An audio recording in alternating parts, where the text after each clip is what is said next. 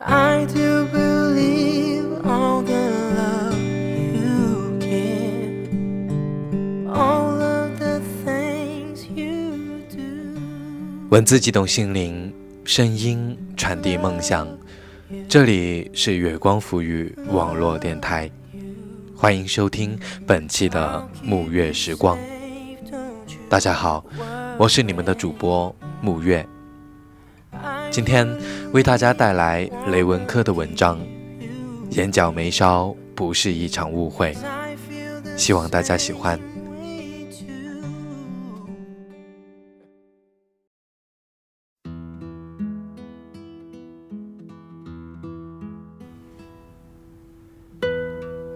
直到现在，我依然是那种对所有事物保持后知后觉的一类人。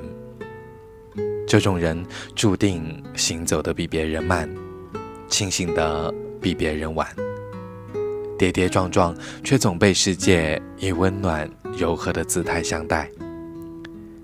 就算偶尔被伤到，等到感觉疼痛时，也会恍然大悟：哦，原来。伤口早已愈合成伤疤了。那天去接一个来长沙看病的老同学，我们差不多七八年没有相见。也许是个子瘦小的原因，总觉得他还是当时初中时候的模样，只是被莫名其妙、不明缘由的疾病纠缠着，面容苍白。憔悴不少，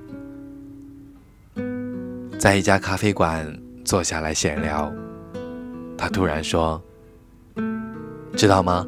我以前还暗恋过你哦。”我以为只是他的一句玩笑话而已，笑而不语。没想到他却打开了话匣子，说了一堆烂熟于心的往事来。比如，他曾经在我的课桌里塞过一张未署名的纸条，帮我打扫过教室，夏天上体育课假装中暑，其实是开溜买冰棍给我吃。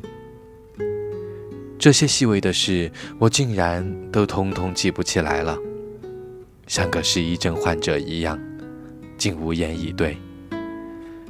直到他又提起班上的文艺委员来，他说他也暗恋过你呢。当时我还只有十来岁，喜欢与爱。被大人们规避不谈的，近乎是一件羞耻的事。历史老师是一位每天穿着西装革履的年轻人，比学生大不过七八岁。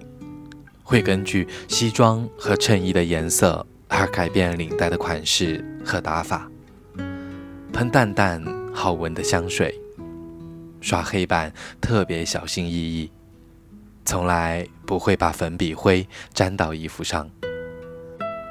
普通话说得尤其标准，与那些年长的老师形成鲜明对比。班上的文艺委员是一个大眼睛女生。睫毛弯长，麦色的皮肤，头发是很严重的自然卷。夏天穿一件洁白的裙子，像极了一个精致的芭比娃娃。下课后，他总会被历史老师叫过去帮忙整理办公室、批改作业和试卷。有段时间，同学之间都在纷纷议论他们之间互相爱慕的事。流言蜚语，最后在文艺委员被迫转校后，才终于平息。因此，当他提起那个芭比娃娃的女孩的时候，我很惊讶。怎么可能呢？我完全没有察觉到。傻瓜，暗恋如果被你察觉到，那就算不上是暗恋了。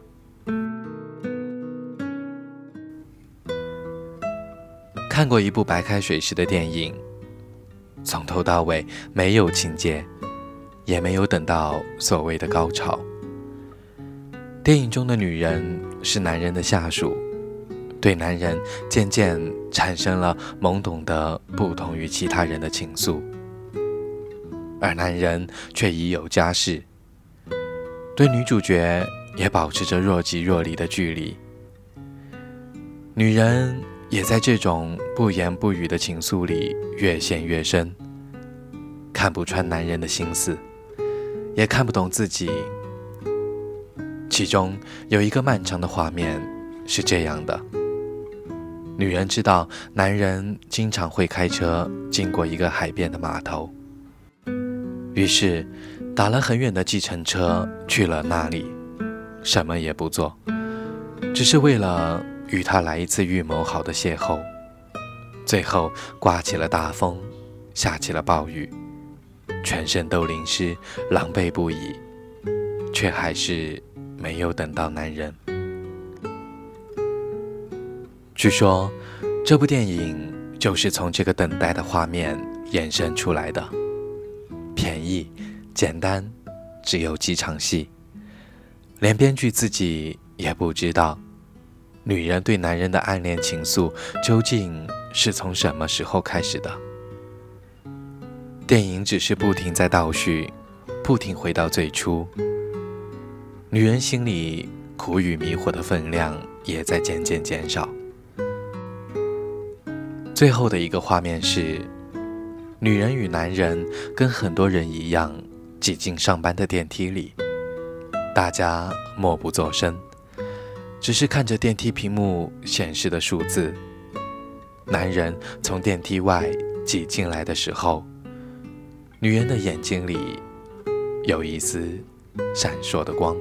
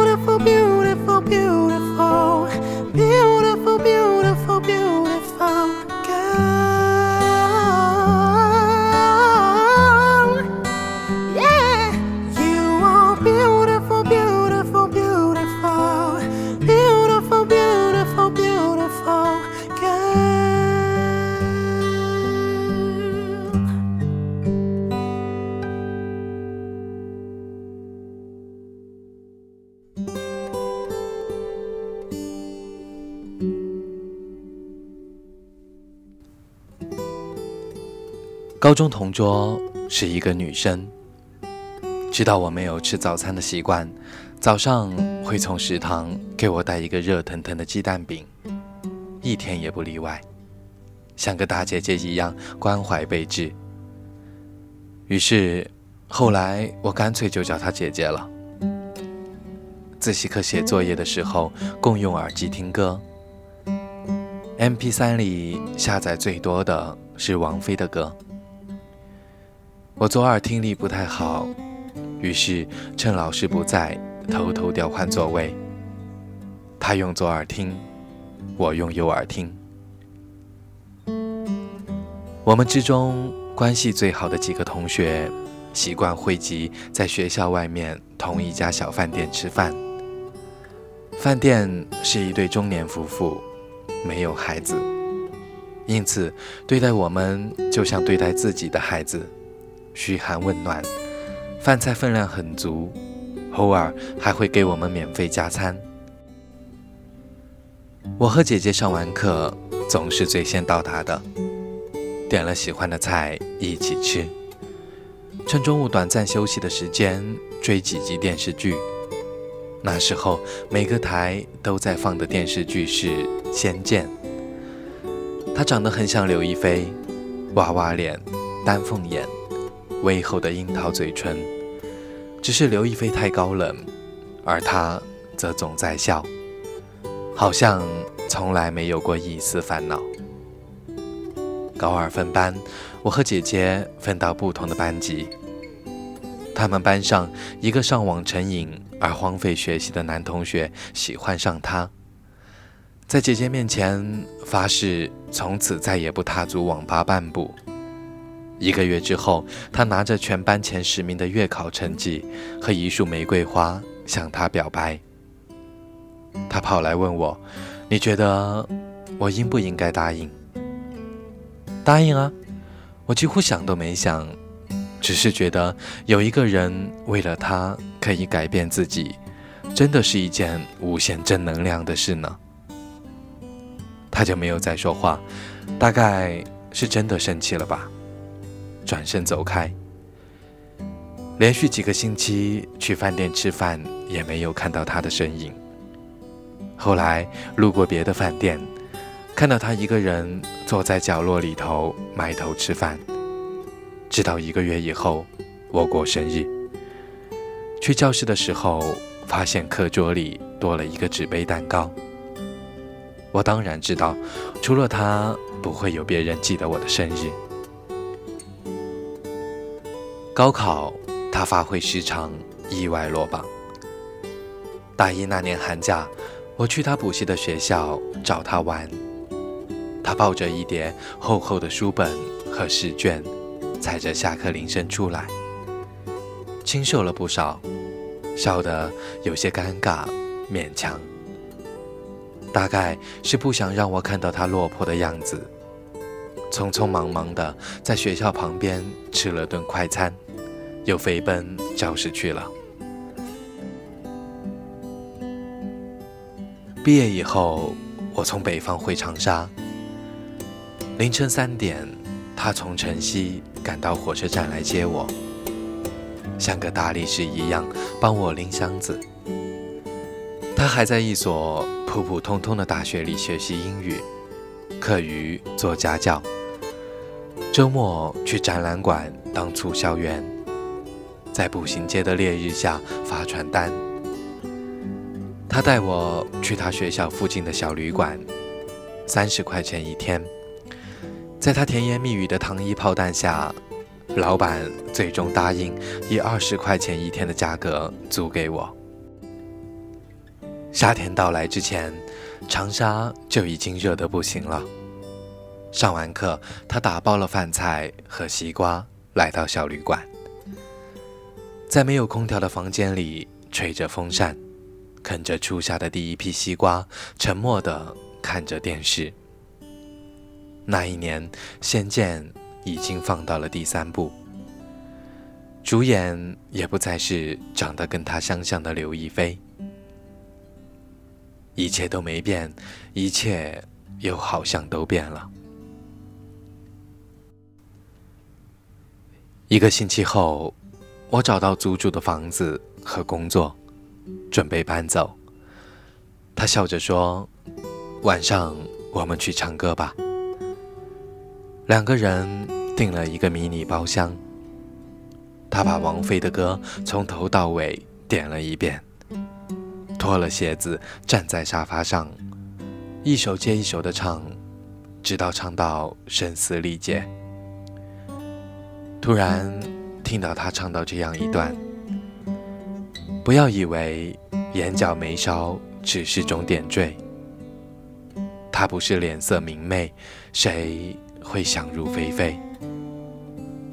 不要以为青春一定枯萎，不要以为他的头发开不出蔷薇，你只要心中有鬼，他就一直甜美。”他问我：“你知道为什么这么多年我依然那么喜欢王菲吗？”我不知道，大概是用左耳听到的更容易抵达心脏。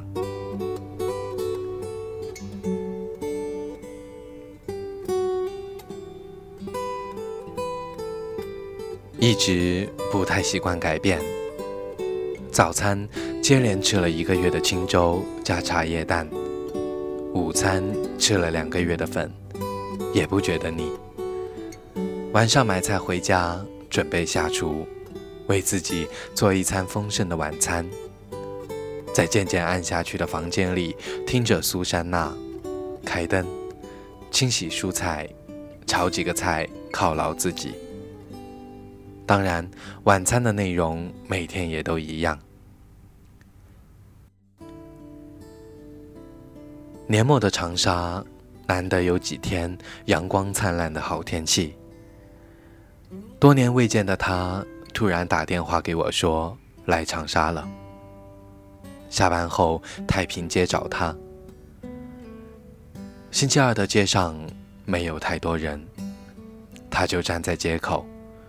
裹着厚厚的衣服，看起来胖了许多。走近了，我才后知后觉地发现她已经怀孕了。突然有一种无以言表的失落感，却仍然假装兴奋不已，抱怨她结婚了也不告诉我一声。他说：“告诉你，就能改变什么吗？”是啊，好像也改变不了什么。后知后觉的人很怕突如其来。知道岩井俊二的电影是在十年前，却总是因为平淡而看不下去。这一年，一个人在家的时候，又翻出他的电影来。然后发现这个男人总是执着的拍一些关于暗恋的故事。除了暗恋，你几乎说不出什么其他的东西来。电影已经很老旧了，但里面的青春却依然稚嫩的让我脸红心跳。情书里，渡边一直坚持写信。那样年纪的少男少女总是小心翼翼，害怕流言蜚语。单方面的等待和暗慕，比两方面从爱到分离的故事更令人心碎不已。有人评价《四月物语》是一部完全没有剧情的电影，甚至连那个女生叫什么也没能记住。但。偏偏一切就是那么平淡而优美，干净的像微风里轻轻摆动的白色裙边。《花与爱丽丝》依然是一个有着华丽名字却同样平淡如水的电影，但平淡不代表无味。你总能在这两个少年编造的回忆里嗅到隐秘清甜的芳香。不知道为什么，年龄越大，越喜欢看这些白开水一样的电影，且越来越相信，青春最美的地方，便是波澜不惊的等待。毕竟，所有发生过的，再往后回想起来，总会觉得痛。未发生，才无憾。今天的节目就到这里。如果你喜欢我们的节目，可以在新浪微博搜索“月光赋予网络电台”，也可以在微信公众平台查找“城里月光”，还可以在网页地址栏输入“三 w 点 i m o o n f m 点 com” 便可找到我们。也可以关注我的个人微博 “nj 木月”。晚安，小耳朵们。